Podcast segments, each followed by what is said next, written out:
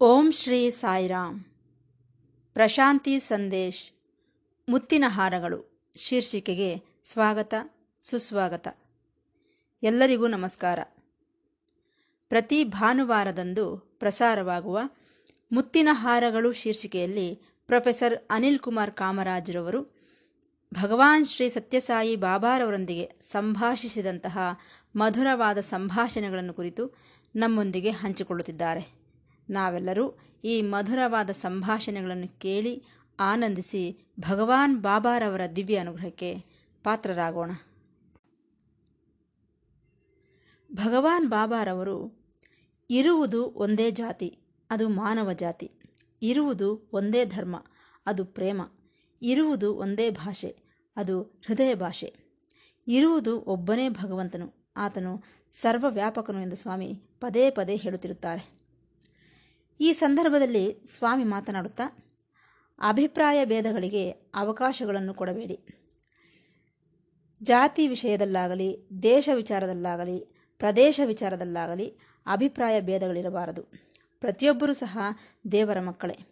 ಇರುವುದು ಒಬ್ಬನೇ ಭಗವಂತನು. ನೆನಪಿಡಿ ಎಂದಿದ್ದಾರೆ ಭಗವಾನರು. ಎಲ್ಲ ಧರ್ಮಗಳು ಒಂದೇ ಎಂದು ತಿಳಿಯಪಡಿಸಬೇಕು ಎನ್ನುವುದಕ್ಕೆ ಶ್ರೀ ಸತ್ಯಸಾಯಿ ಸೇವಾ ಸಂಸ್ಥೆಗಳ ಲಾಂಛನದಲ್ಲಿ ಐದು ಪ್ರಮುಖ ಧರ್ಮಗಳ ಚಿಹ್ನೆಗಳನ್ನು ಸೇರಿಸಲ್ಪಟ್ಟಿದೆ. ಸಾಯಿ ಕುಲ್ವಂತ್ ಹಾಲ್ನ ಪಕ್ಕದಲ್ಲಿ ಒಂದು ಸರ್ವಧರ್ಮ ಸ್ತೂಪವಿದೆ. ಇದು ನಮಗೆ ಎಲ್ಲ ವಿಚಾರಗಳನ್ನು ತಿಳಿಸಿಕೊಡುತ್ತದೆ. ಆ ಸ್ತೂಪ ಹೇಗೆ ಬಂತು ಎಂಬ ವಿಚಾರವನ್ನು ಕ್ಲುಪ್ತವಾಗಿ ನಿಮಗೆ ತಿಳಿಯಪಡಿಸುತ್ತೇನೆ. ಸಾವಿರದ ಒಂಬೈನೂರ ಎಪ್ಪತ್ತೈದು ನವೆಂಬರ್ ಇಪ್ಪತ್ತ್ಮೂರು ಭಗವಾನರ ಐವತ್ತನೇ ಜನ್ಮದಿನೋತ್ಸವದ ಸಂದರ್ಭವಾಗಿ ಮಾನವನಿಗಾಗಿ ಅವತಾರ ತಳೆದ ಭಗವಾನರು ಈ ಜನ್ಮದಿನೋತ್ಸವವನ್ನು ಒಂದು ಮಹಾ ಮಹೋತ್ಸವವಾಗಿ ನಡೆಸಿಕೊಂಡು ಇದರ ಜ್ಞಾಪಕಾರ್ಥಕವಾಗಿ ಈ ಸರ್ವಧರ್ಮ ಸ್ತೂಪವನ್ನು ನಿರ್ಮಿಸಬೇಕೆಂದು ನಿರ್ಣಯಿಸಿಕೊಂಡರು. ಸ್ವಾಮಿಯ ಆಜ್ಞೆಯ ಪ್ರಕಾರವೇ ಒಂದು ಪ್ಲಾನ್ ಹಾಕಿದರು. ಇದರ ಜವಾಬ್ದಾರಿಯನ್ನು ಪ್ರಶಾಂತಿ ನಿಲಯದಲ್ಲಿ ಸ್ಥಿರಗೊಂಡಂತಹ ಬ್ರಿಗೇಡಿಯರ್ ಬೋಸ್ ಎಂಬ ಭಕ್ತನಿಗೆ ಅರವತ್ತು ದಿನಗಳಲ್ಲಿ ಪೂರ್ತಿಗೊಳಿಸಬೇಕೆಂದು ಸ್ವಾಮಿ ಹೇಳಿದರು. ಅದೇ ಪ್ರಕಾರವೇ ನಡೆಯಿತು ಇದರ ನಿರ್ಮಾಣ. ಇದಕ್ಕೆ ಕಾರಣ ಸ್ವಾಮಿಯ ಕರುಣೆಯ ವಿನಃ ಬೇರೇನೂ ಅಲ್ಲ. ಈ ಸರ್ವಧರ್ಮ ಸ್ತೂಪವು ಕೇವಲ ಭಕ್ತರಿಂದ ಮಾತ್ರ ನಿರ್ಮಾಣಗೊಳ್ಳಬೇಕೇ ವಿನಃ ಯಾವ ಕಾಂಟ್ರಾಕ್ಟರು ಕೂಲಿಗಳಿಂದ ಅಲ್ಲ ಎಂದು ಹೇಳಿದರು ಸ್ವಾಮಿ. ಆದರೆ ಈ ಸರ್ವಧರ್ಮ ಸ್ತೂಪದ ನಿರ್ಮಾಣ ಬಹಳ ಕಠಿಣವಾದದ್ದು. ನಿಪುಣರಾದಂತಹ ಕೂಲಿಗಳು, ಕಾಂಟ್ರಾಕ್ಟರ್ಗಳು ಇಲ್ಲದೆ ಅದರ ನಿರ್ಮಾಣ ಬಹಳ ಕಷ್ಟ. ಆದರೂ ಸಹ ಅದು ನಿರ್ಮಾಣವಾಯಿತು. ಸ್ವಾಮಿ ಸಂಕಲ್ಪ ಅಂಥದ್ದು. ಸ್ವಾಮಿ ಈ ಸರ್ವಧರ್ಮ ಸ್ತೂಪಕ್ಕೆ ಮೊಟ್ಟ ಮೊದಲ ಬಾರಿ ಶಂಕುಸ್ಥಾಪನೆ ಮಾಡಿದರು. ಆ ಸಂದರ್ಭದಲ್ಲಿ ಸೆಂಟ್ರಲ್ ಆಫೀಸಿನವರು, ಸೇವಾದಳದವರು, ಕಲಾಶಾಲೆಯ ವಿದ್ಯಾರ್ಥಿಗಳು ಎಲ್ಲರೂ ಬಂದು ಈ ಸರ್ವಧರ್ಮ ಸ್ತೂಪದ ನಿರ್ಮಾಣ ಕಾರ್ಯದಲ್ಲಿ ಪಾಲ್ಗೊಳ್ಳುವಂತೆ ಮಾಡಿದರು ಭಗವಾನ್ ಬಾಬಾರವರು. ಸ್ವಾಮಿ ಸಂಕಲ್ಪವಿಲ್ಲದೆ ಇದು ಪೂರ್ತಿಗೊಳ್ಳುವುದು ಕಷ್ಟವೆಂದು ಎಲ್ಲರಿಗೂ ಗೊತ್ತಿರುವ ವಿಚಾರವೇ. ಸರಿ, ಈ ಸರ್ವಧರ್ಮ ಸ್ತೂಪದ ನಿರ್ಮಾಣ ಮುಂದುವರಿಯುತ್ತಿದೆ. ಒಂದು ದಿನ ರಾತ್ರಿ ಕುಂಭದ್ರೋಣ ಮಳೆ ಸುರಿಯಿತು. ಇದರ ನಿರ್ಮಾಣದ ಜವಾಬ್ದಾರಿಯನ್ನು ವಹಿಸಿದ್ದ ಬ್ರಿಗೇಡಿಯರ್ ಬೋಸ್ರವರು ಇದರಿಂದ ಬಹಳ ಆತಂಕಪಟ್ಟರು. ಏಕೆಂದರೆ ಅಲ್ಲಿಯವರೆಗೂ ಮಾಡಿದ್ದ ಕೆಲಸ ವ್ಯರ್ಥವಾಗುತ್ತದೆ. ಈ ಮಳೆಗೆ ಕೊಚ್ಚಿ ಹೋಗುತ್ತದೆ ಎಂಬ ಭಯ ಆವರಿಸಿತು. ಮರುದಿನ ಬೆಳಿಗ್ಗೆ ಈ ಬ್ರಿಗೇಡಿಯರ್ ಬೋಸ್ರವರು ಸ್ವಾಮಿಯನ್ನು ದರ್ಶಿಸುವುದಕ್ಕೂ ಮೊದಲು ಈ ಸರ್ವಧರ್ಮ ಸ್ತೂಪ ಏನಾಯಿತೋ ಏನಾಯಿತೋ ಎಂಬ ಆತಂಕದಿಂದ ಅದನ್ನು ನೋಡಲು ಹೋದರು. ಆಗ ಅಲ್ಲೊಂದು ಆಶ್ಚರ್ಯ ಕಾದಿತ್ತು. ರಾತ್ರಿ ಸುರಿ, ಸುರಿದ ಮಳೆಗೆ ಆ ಸರ್ವಧರ್ಮ ಸ್ತೂಪವನ್ನು ಬಿಟ್ಟು ಸುತ್ತಮುತ್ತಲಿನ ಪ್ರದೇಶವೆಲ್ಲ ಮಳೆಗೆ ಅಸ್ತವ್ಯಸ್ತವಾಗಿ ಬಿಟ್ಟಿತ್ತು. ಆದರೆ ಈ ಸರ್ವಧರ್ಮ ಸ್ತೂಪಕ್ಕೆ ಮಾತ್ರ ಯಾವುದೇ ರೀತಿಯ ಹಾನಿಯೂ ಸಹ ಆಗಿರಲಿಲ್ಲ. ಇದು ಸ್ವಾಮಿ ಮಹಿಮೆ ಎಂದರೆ. ಇದರ ಪ್ರಾರಂಭೋತ್ಸವ ಸಂದರ್ಭದಲ್ಲಿ ಬಾಲವಿಕಾಸ ಮಕ್ಕಳಿಂದ ಹಾಡುಗಳನ್ನು ಹಾಡಿಸಿದರು. ವೇದಗಳಿಂದ, ಜಂಡ ಅವಸ್ಥಾಯಿಂದ ತ್ರಿಪೀಠಕದಿಂದ ಬೈಬಲ್ನಿಂದ, ಖುರಾನ್ನಿಂದ, ವಿವಿಧ ಧರ್ಮದ ಗ್ರಂಥಗಳಿಂದ ಶ್ಲೋಕಗಳನ್ನು ಹೇಳಿಸಿದರು. ಐವತ್ತು ಅಡಿ ಎತ್ತರವಿರುವ ಈ ಸರ್ವಧರ್ಮ ಸ್ತೂಪದ ಮೇಲೆ ಒಂದು ಕಮಲವಿದೆ. ಆ ಕಮಲಕ್ಕೆ ಐದು ದಳಗಳು. ಈ ಐದು ದಳಗಳು ಐದು ಪ್ರಮುಖ ಧರ್ಮಗಳೆಂದು ಸ್ವಾಮಿ ಹೇಳಿದರು. ಈಶ್ವರ ಸರ್ವಭೂತಾನಾಂ, ಭಗವಂತನು ಸರ್ವ ಜೀವರಾಶಿಗಳಲ್ಲೂ ಇದ್ದಾನೆ ಎಂದು ಸ್ವಾಮಿ ಹೇಳಿದರು. ಈ ಸತ್ಯವನ್ನು ನಾವು ಗಮನಿಸಬೇಕು. ಆಗ ನಮ್ಮೊಳಗೆ ಯಾವ ವ್ಯತ್ಯಾಸಗಳು, ವಿಭೇದಗಳು ಹುಟ್ಟು ಹುಟ್ಟುವುದಕ್ಕೆ ಅವಕಾಶವಿರುವುದಿಲ್ಲ. ಆಗ ಮಾತ್ರವೇ ನಮಗೆ ನಿಜವಾದ ಜ್ಞಾನೋದಯವಾಗುವುದು, ಅನುಭವ ಉಂಟಾಗುವುದು ಎಂದು ಸ್ವಾಮಿ ಹೇಳಿದರು. ಸರ್ವವೂ ದೈವವೇ. ಆ ಸಂದರ್ಭದಲ್ಲಿ ಎಲ್ಲ ಧರ್ಮಗಳು, ಎಲ್ಲ ಧರ್ಮಗಳಿಗೂ ಸಂಬಂಧಿಸಿದವರು, ಅನೇಕ ಪ್ರದೇಶದವರು ಅಲ್ಲಿಗೆ ಬಂದರು. ಅವರನ್ನು ಉದ್ದೇಶಿಸಿ ಸ್ವಾಮಿ ಹೇಳಿದರು. ಪ್ರಪಂಚದ ನಾಲ್ಕು ಮೂಲೆಗಳಿಂದ ವಿವಿಧ ಧರ್ಮಗಳಿಗೆ ವಿವಿಧ ವರ್ಗಗಳಿಗೆ ಸಂಬಂಧಿಸಿದವರೆಲ್ಲ ಇಲ್ಲಿಗೆ ಬಂದಿದ್ದಾರೆ. ಅವರಿಗೆಲ್ಲರಿಗೂ ಇರುವುದು ಒಂದೇ ಧ್ಯೇಯ. ಅವರನ್ನೆಲ್ಲ ಇಲ್ಲಿಗೆ ಬರಮಾಡಿಕೊಂಡದ್ದು ಈ ಪ್ರೇಮ ಮಾತ್ರವೇ. ಈ ಪ್ರೇಮ ಹೃದಯವನ್ನು ವಿಶಾಲಗೊಳಿಸುತ್ತದೆ. ಪ್ರತಿ ಧರ್ಮವೂ ಹೇಳುವುದು ಒಂದೇ ಒಂದು ವಿಚಾರ, ಅದೇ ಪ್ರೇಮ. ಆದ್ದರಿಂದ ಯಾರೂ ಸಹ ವೈಯಕ್ತಿಕವಾದಂತಹ ಅಭಿಪ್ರಾಯ ಭೇದಗಳಿಗೆ ಅವಕಾಶ ನೀಡಬಾರದು. ದ್ವೇಷ ಇರಬಾರದು, ಸ್ವಾರ್ಥವಿರಬಾರದು. ಪ್ರತಿಯೊಬ್ಬರೂ ಸಹ ಆಧ್ಯಾತ್ಮಿಕ ಮಾರ್ಗದಲ್ಲಿ ವಿಶ್ವಾಸದಿಂದ, ಧೈರ್ಯದಿಂದ ಮುಂದುವರಿಯಬೇಕೆಂದು ಸ್ವಾಮಿ ಆಶೀರ್ವದಿಸಿ, ಆ ದಿನ ಆಶೀರ್ವದಿಸಿದರು ಸ್ವಾಮಿ. ಸಾವಿರದ ಒಂಬೈನೂರ ಅರವತ್ತೆರಡರಲ್ಲಿ ನಡೆದಂತಹ ಒಂದು ಕಥೆಯನ್ನು ನಿಮಗೆ ತಿಳಿಯಪಡಿಸುತ್ತೇನೆ. ಆ ದಿನಗಳಲ್ಲಿ ವಿ. ಕೆ. ಸಾವಂತ್ ಎಂಬ ಒಬ್ಬ ಸಾಧು ಇದ್ದರು. ಆತನು ಮಹಾರಾಷ್ಟ್ರದ ವ್ಯವಸಾಯ ಮಂತ್ರಿಯಾಗಿ ಕಾರ್ಯನಿರ್ವಹಿಸುತ್ತಿದ್ದರು. ಆತನು ಶಿರಡಿ ಸಂಸ್ಥಾನಕ್ಕೆ ಗೌರವ ಅಧ್ಯಕ್ಷರಾಗಿಯೂ ಸಹ ನೇಮಿಸಲ್ಪಟ್ಟಿದ್ದರು. ಶಿರಡಿ ಸಾಯಿ ಮತ್ತೆ ಸತ್ಯಸಾಯಿಯಾಗಿ ಅವತರಿಸಿದ್ದಾರೆ ಎಂಬ ವಿಚಾರ ಆತನ ಕಿವಿಗೆ ಬಿತ್ತು. ಆ ನಂತರ ಈ ಸಾವಂತ್ರವರು ಸ್ವಾಮಿಯ ಭಕ್ತರನ್ನು ಭೇಟಿಯಾಗಲು ಪ್ರಾರಂಭಿಸಿದರು. ಆತನು ಮೊಟ್ಟ ಮೊದಲು ಭೇಟಿಯಾದ ವ್ಯಕ್ತಿ ಲಕ್ಷ್ಮೀದಾಸ್ ಭಾಟಿಯಾ ಸ್ವಾಮಿ ಭಕ್ತನು. ಆತನನ್ನು ಭೇಟಿಯಾದರು. ಈತನ ಮುಖಾಂತರ ಮಾಧವರಾವ್ ದೀಕ್ಷಿತ್ರವರನ್ನು ಸಹ ಭೇಟಿಯಾದರು. ಈ ಮಾಧವರಾವ್ ದೀಕ್ಷಿತ್ ಯಾರೆಂದರೆ ಶ್ರೀ ಕಾಕಾ ದೀಕ್ಷಿತರ ಸೋದರಳಿಯ. ಹಾಗೆ ಈ ಸಾವಂತ್ರವರು ಡಾಕ್ಟರ್ ಗಾಡಿಯಾರವರನ್ನು ಸಹ ಭೇಟಿಯಾದರು. ಇವರೆಲ್ಲರಿಂದ ಸ್ವಾಮಿ ಜೀವನ ಚರಿತ್ರೆ ಹಾಗೂ ಸ್ವಾಮಿ ಮಹಿಮೆಗಳ ಬಗ್ಗೆ ವಿಚಾರಗಳನ್ನು ಸಂಗ್ರಹಿಸಲು ಪ್ರಾರಂಭಿಸಿದರು. ಒಂದು ಸಾರಿ ಈ ಸಾವಂತ್ರವರು ಡಾಕ್ಟರ್ ಗಾಡಿಯಾ ಮನೆಗೆ ಹೋದರು. ಏನೋ ಈ ಪ್ರಶಾಂತಿ ನಿಲಯದ ಬಗ್ಗೆ ತಿಳಿದುಕೊಳ್ಳೋಣವೆಂದು ಹೋದರು. ಅಲ್ಲಿಗೆ ಹೋಗಿ ನೋಡಿದರೆ ಆ ಗಾಡಿಯ ಮನೆಯ ಮುಂದೆ ಒಂದು ದೊಡ್ಡ ಕ್ಯೂ ಇದೆ. ಏನಿರಬಹುದೆಂದು ಈ ಸಾವಂತರವರು ಎನ್ಕ್ವೈರಿ ಮಾಡಿದರೆ, ಈ ಗಾಡಿಯ ಮನೆಯಲ್ಲಿ ಒಬ್ಬ ವಿಶ್ವಾಸವುಳ್ಳ ಮನೆ ಕೆಲಸದವನಿದ್ದನು. ಆತನಿಗೆ ಇದ್ದಗಿದ್ದಂತೆ ಕಾಯಿಲೆ ಬಂದು ಬಿಟ್ಟಿದೆ ಆತನು ಚಿಕಿತ್ಸೆ ತೆಗೆದುಕೊಳ್ಳಲಾರದೆ ಬಹಳ ಕಷ್ಟಪಡುತ್ತಿದ್ದ. ಆ ಸಮಯದಲ್ಲಿ ಡಾಕ್ಟರ್ ಗಾಡಿಯ ಆತನಿಗೆ ಸ್ವಲ್ಪ ವಿಭೂತಿ ಪ್ರಸಾದವನ್ನು ಕೊಟ್ಟರು. ಯಾವಾಗ ಆ ಮನೆ ಕೆಲಸದವನು ಈ ವಿಭೂತಿ ಪ್ರಸಾದವನ್ನು ತೆಗೆದುಕೊಂಡನೋ? ತಕ್ಷಣವೇ ಆತನಿಗಿದ್ದ ಕಾಯಿಲೆ ಸಂಪೂರ್ಣವಾಗಿ ಕಡಿಮೆಯಾಗಿಬಿಟ್ಟಿತು. ಕೇವಲ ಅರ್ಧ ಗಂಟೆಯಲ್ಲೇ ಮಾಮೂಲಿ ಮನುಷ್ಯನಾಗಿಬಿಟ್ಟ. ಈ ವಾರ್ತೆ ಸುತ್ತಮುತ್ತಲಿನವರಿಗೆಲ್ಲ ತಿಳಿದು ಅವರೆಲ್ಲರೂ ಸಹ ಡಾಕ್ಟರ್ ಗಾಡಿಯ ಮನೆಯ ಮುಂದೆ ಬಂದು ದೊಡ್ಡ ಕ್ಯೂನಲ್ಲಿ ನಿಂತಿದ್ದಾರೆ. ಏನೋ ಸ್ವಲ್ಪ ವಿಭೂತಿ ಪ್ರಸಾದವನ್ನು ತೆಗೆದುಕೊಳ್ಳಬೇಕೆಂದು. ಆ ಸಮಯದಲ್ಲಿ ಈ ಸಾವಂತ್ರವರು ಅಲ್ಲಿಗೆ ಬಂದರು. ಸರಿ, ಡಾಕ್ಟರ್ ಗಾಡಿಯ ಹತ್ತಿರಕ್ಕೆ ಹೋಗಿ ನೋಡಿ ಸ್ವಲ್ಪ ವಿಭೂತಿ ಪ್ರಸಾದವನ್ನು ನನ್ನ ಬಾಯಿಗೆ ಹಾಕಿ ಎಂದರು. ಇದನ್ನು ಕೇಳಿ ಡಾಕ್ಟರ್ ಗಾಡಿಯ ಸ್ವಲ್ಪ ಸಂದೇಹಿಸಿದರು. ಸರಿ ಎಂದುಕೊಂಡು, ನಾನು ಈ ವಿಭೂತಿ ಪ್ರಸಾದವನ್ನು ನಿಮ್ಮ ಕೈಗೆ ಕೊಡುತ್ತೇನೆ. ನೀವೇ ನಿಮ್ಮ ಬಾಯಿಯೊಳಗೆ ಹಾಕಿಕೊಳ್ಳಿ ಎಂದರು. ಆದರೆ ಈ ಸಾವಂತ್ರವರು ಇದಕ್ಕೆ ಒಪ್ಪಿಕೊಳ್ಳಲಿಲ್ಲ. ನೀವೇ ಈ ವಿಭೂತಿ ಪ್ರಸಾದವನ್ನು ನನ್ನ ಬಾಯಿಯೊಳಗೆ ಹಾಕಬೇಕೆಂದು ಹಠ ಹಿಡಿದರು. ಸರಿ, ಡಾಕ್ಟರ್ ಗಾಡಿಯ ವಿಧಿ ಇಲ್ಲ ಎಂದುಕೊಂಡು ವಿಭೂತಿ ಪ್ರಸಾದವನ್ನು ಸಾವಂತ್ ಬಾಯಿಯೊಳಗೆ ಹಾಕಿದರು. ಆ ಸಮಯದಲ್ಲಿ ಒಬ್ಬ ಫೋಟೋಗ್ರಾಫರ್ ಈ ದೃಶ್ಯವನ್ನು ಸೆರೆ ಹಿಡಿದನು ಇದನ್ನು ಗಮನಿಸಿದ ಡಾಕ್ಟರ್ ಗಾಡಿಯಾಗೆ ಭಯವಾಯಿತು. ಕಾರಣ, ಈ ರೀತಿ ನಾನು ಇವರ ಬಾಯಿಗೆ ವಿಭೂತಿ ಪ್ರಸಾದವನ್ನು ಹಾಕುತ್ತಿರುವ ಫೋಟೋ ಸ್ವಾಮಿ ನೋಡಿದರೆ ನನ್ನ ಬಗ್ಗೆ ಏನೆಂದುಕೊಳ್ಳುತ್ತಾರೆ ಎಂಬ ಭಯ. ಸರಿ, ಆ ಫೋಟೋಗ್ರಾಫರ್ ತಾನು ತೆಗೆದ ಫೋಟೋವನ್ನು ಈ ಗಾಡಿಯ ಕೈಗೆ ನೀಡಿದನು. ಅದನ್ನು ನೋಡಿದ ಡಾಕ್ಟರ್ ಗಾಡಿಯಾಗೆ ಆಶ್ಚರ್ಯ ಕಾದಿತ್ತು. ಏಕೆಂದರೆ, ಆ ಫೋಟೋದಲ್ಲಿ ಇವರು ಸಾವಂತ್ ಬಾಯಿಯೊಳಗೆ ವಿಭೂತಿ ಪ್ರಸಾದವನ್ನು ಹಾಕುತ್ತಿದ್ದಾಗ ಇವರ ಹಿಂದೆ ಇದ್ದಂತಹ ಸ್ವಾಮಿ ಫೋಟೋದಿಂದ ಒಂದು ಪ್ರಕಾಶಮಾನವಾದ ಬೆಳಕು, ಕಾಂತಿ ಈ ಸಾವಂತರ ಕಡೆಗೆ ಪ್ರಸಾರವಾಗುತ್ತಿದ್ದಂತೆ ಆ ಫೋಟೋದಲ್ಲಿ ಸೆರೆಯಾಗಿತ್ತು. ಇದನ್ನು ನೋಡಿ ಆಶ್ಚರ್ಯಗೊಂಡರು ಡಾಕ್ಟರ್ ಗಾಡಿಯ. ಸರಿ, ಈ ಫೋಟೋವನ್ನು ಸ್ವಾಮಿಗೆ ತೋರಿಸಿದರು.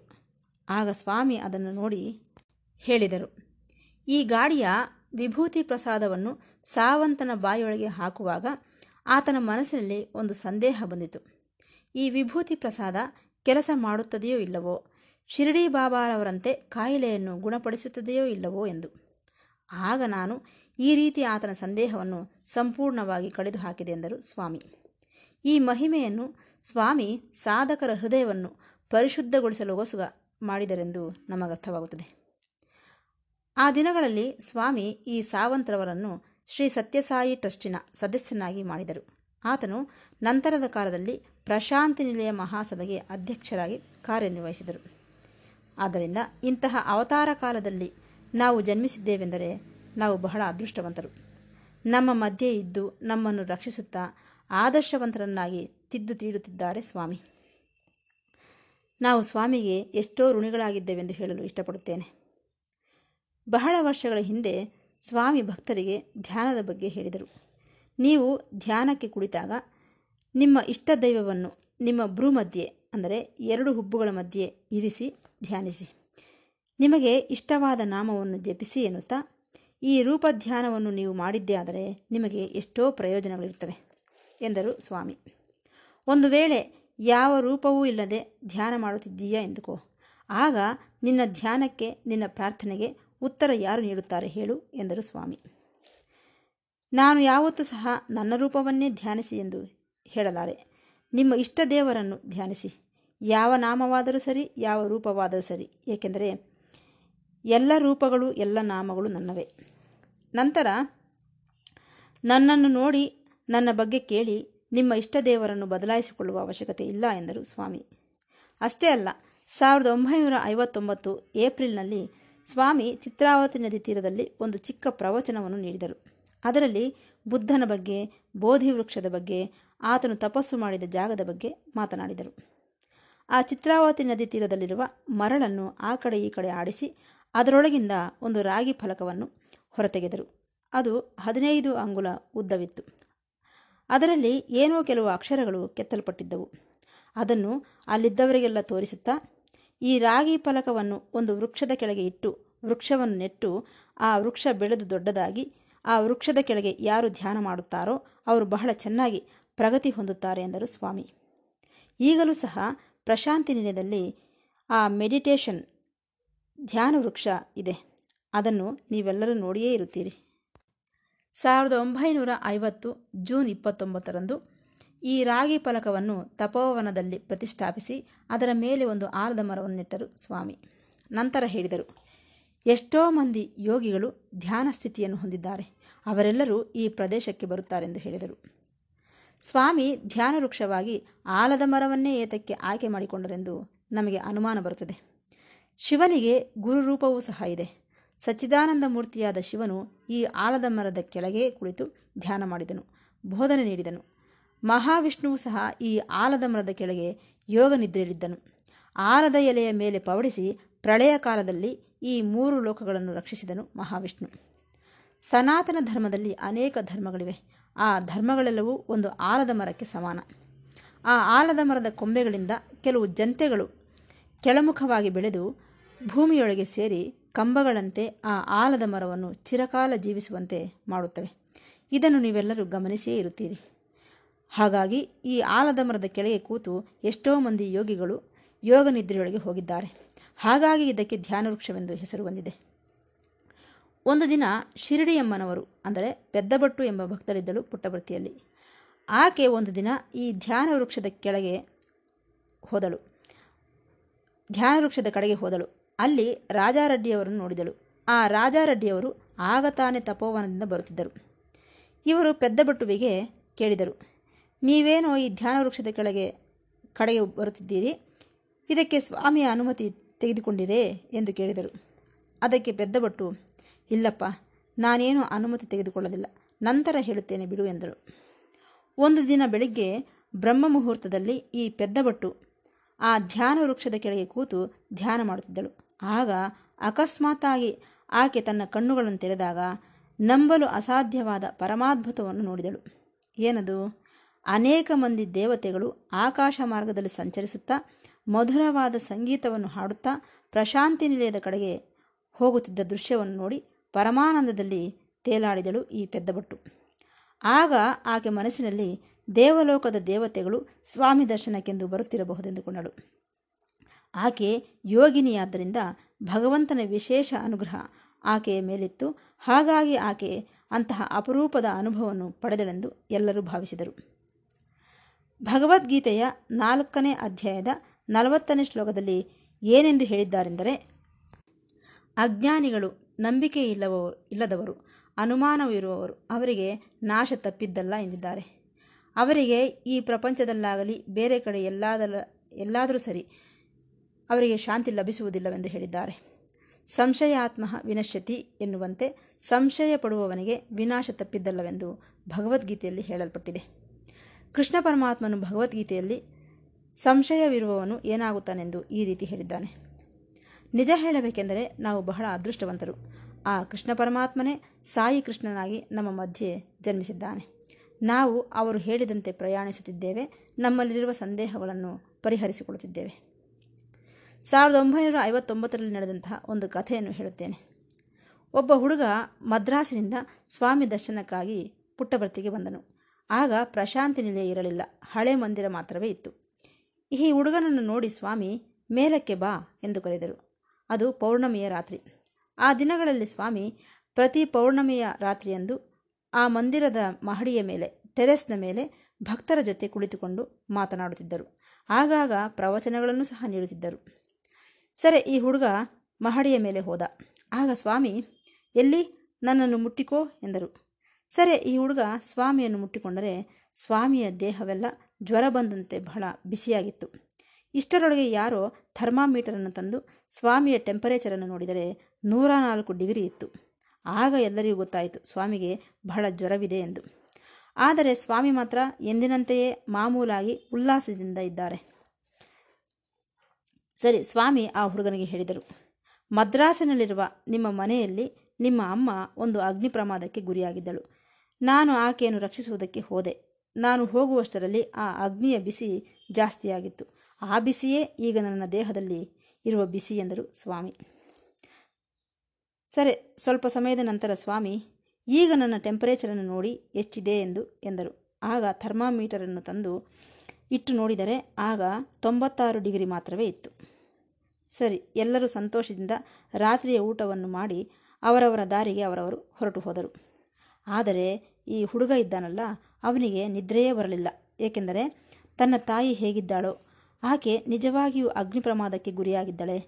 ಸ್ವಾಮಿ ಮದ್ರಾಸಿಗೆ ಹೋಗಿದ್ದರೋ ಇಲ್ಲವೋ, ಇದು ನಿಜಾನ ಸುಳ್ಳೋ ಎಂದುಕೊಳ್ಳುತ್ತಿದ್ದಾನೆ. ಅವನ ಮನಸ್ಸೆಲ್ಲ ಸಂದೇಹಗಳಿಂದ ತುಂಬಿ ಹೋಗಿದೆ ಮರುದಿನ ಬೆಳಗ್ಗೆ ಎದ್ದು ಮದ್ರಾಸಿಗೆ ಒಂದು ಟ್ರಂಕ್ ಕಾಲ್ ಮಾಡಿದನು. ಆ ಫೋನನ್ನು ತಾಯಿಯೇ ತೆಗೆದು ಮಾತನಾಡಿದಳು. ಈ ಹುಡುಗ ರಾತ್ರಿ ನಡೆದದ್ದನ್ನೆಲ್ಲ ಆಕೆಯ ಹತ್ತಿರ ಹೇಳಿದನು. ಇದನ್ನೆಲ್ಲ ಕೇಳಿದ ಆ ತಾಯಿ ತನ್ನ ಆವೇಶವನ್ನು, ತನ್ನ ಭಾವನೆಯನ್ನು ಹಿಡಿದಿಟ್ಟುಕೊಳ್ಳಲಾರದೆ ಹೋದಳು. ನೋಡಪ್ಪ, ನಿನ್ನೆ ನಾನು ಪೂಜೆ ಮಾಡುತ್ತಿದ್ದ ಸಮಯದಲ್ಲಿ ನನ್ನ ಸೀರೆಯ ಸೆರಿಗೆಗೆ ಬೆಂಕಿ ಹತ್ತಿಕೊಂಡಿತು ಆಗ ಏನೂ ತೋಚದೆ ಭಯದಿಂದ ಸ್ವಾಮಿಯನ್ನು ಪ್ರಾರ್ಥಿಸಿದೆ. ಕೆಲವು ನಿಮಿಷಗಳಲ್ಲೇ ಆ ಬೆಂಕಿ ನಂದಿ ಹೋಯಿತು ಎಂದು ಹೇಳುತ್ತಾ, ಮಗನೇ, ಸ್ವಾಮಿ ಹೇಗಿದ್ದಾರೆ? ಅವರ ಕೈಗಳು ಈ ಬೆಂಕಿಯಿಂದ ಸುಡಲಿಲ್ಲವಲ್ಲ? ಅದನ್ನು ತಿಳಿದುಕೋ ಮಗನೇ, ಎಂದಳು. ಇದನ್ನು ಕೇಳಿ ಆ ಹುಡುಗ, ಅಯ್ಯೋ ನಾನು ಸ್ವಾಮಿಯನ್ನು ಅನುಮಾನಿಸಿದನಲ್ಲ ಎಂದು ಎಷ್ಟೋ ನಾಚಿಕೆ ಪಟ್ಟುಕೊಂಡನು ನಂತರ ಪಶ್ಚಾತ್ತಾಪದಿಂದ ಮಂದಿರಕ್ಕೆ ವಾಪಸ್ಸಾದನು ಅಲ್ಲಿ ಈ ಹುಡುಗನಿಗಾಗಿ ಸ್ವಾಮಿ ಎದುರು ನೋಡುತ್ತಿದ್ದಂತೆ ಕಾಣಿಸಿತು. ಸ್ವಾಮಿ ಆ ಹುಡುಗನನ್ನು, ನಿಮ್ಮ ಅಮ್ಮ ಏನೆಂದು ಹೇಳಿದಳು? ನನ್ನ ಕೈಗಳನ್ನು ನೋಡು, ನನ್ನ ಕೈಗಳು ಸುಡಲಿಲ್ಲ. ನಿಮ್ಮ ಅಮ್ಮನಿಗೆ ಹೇಳು, ಸ್ವಾಮಿ ಕೈಗಳು ಸುಡಲಿಲ್ಲವೆಂದು. ಸುಮ್ಮನೆ ಜ್ವರ ಬಂದಿತು ಅಷ್ಟೇ ಎಂದರು ಸ್ವಾಮಿ. ಇದನ್ನು ಕೇಳಿ ಆ ಹುಡುಗನ ಅನುಮಾನಗಳೆಲ್ಲ ಸಂಪೂರ್ಣವಾಗಿ ಹೋಗಿ ಸ್ವಾಮಿ ಮೇಲೆ ಗೌರವ ಬೆಳೆಯಿತು. ಸ್ವಾಮಿ ಪಾದಗಳ ಮೇಲೆ ಬಿದ್ದನು. ಸ್ವಾಮಿ ನಗುತ್ತಾ ಅವನ ಭುಜವನ್ನು ತಟ್ಟಿ, ಆ ಸಾಯಿ ಮಾತೆ ಆ ಹುಡುಗನನ್ನು ಆಶೀರ್ವದಿಸಲೆಂದು ಹೇಳುತ್ತಾ, ಈ ಭಾಗವನ್ನು ಮುಕ್ತಾಯಗೊಳಿಸುತ್ತಿದ್ದೇನೆ. ಮತ್ತೆ ಭೇಟಿಯಾಗೋಣ. ಸಾಯಿರಾಮ್.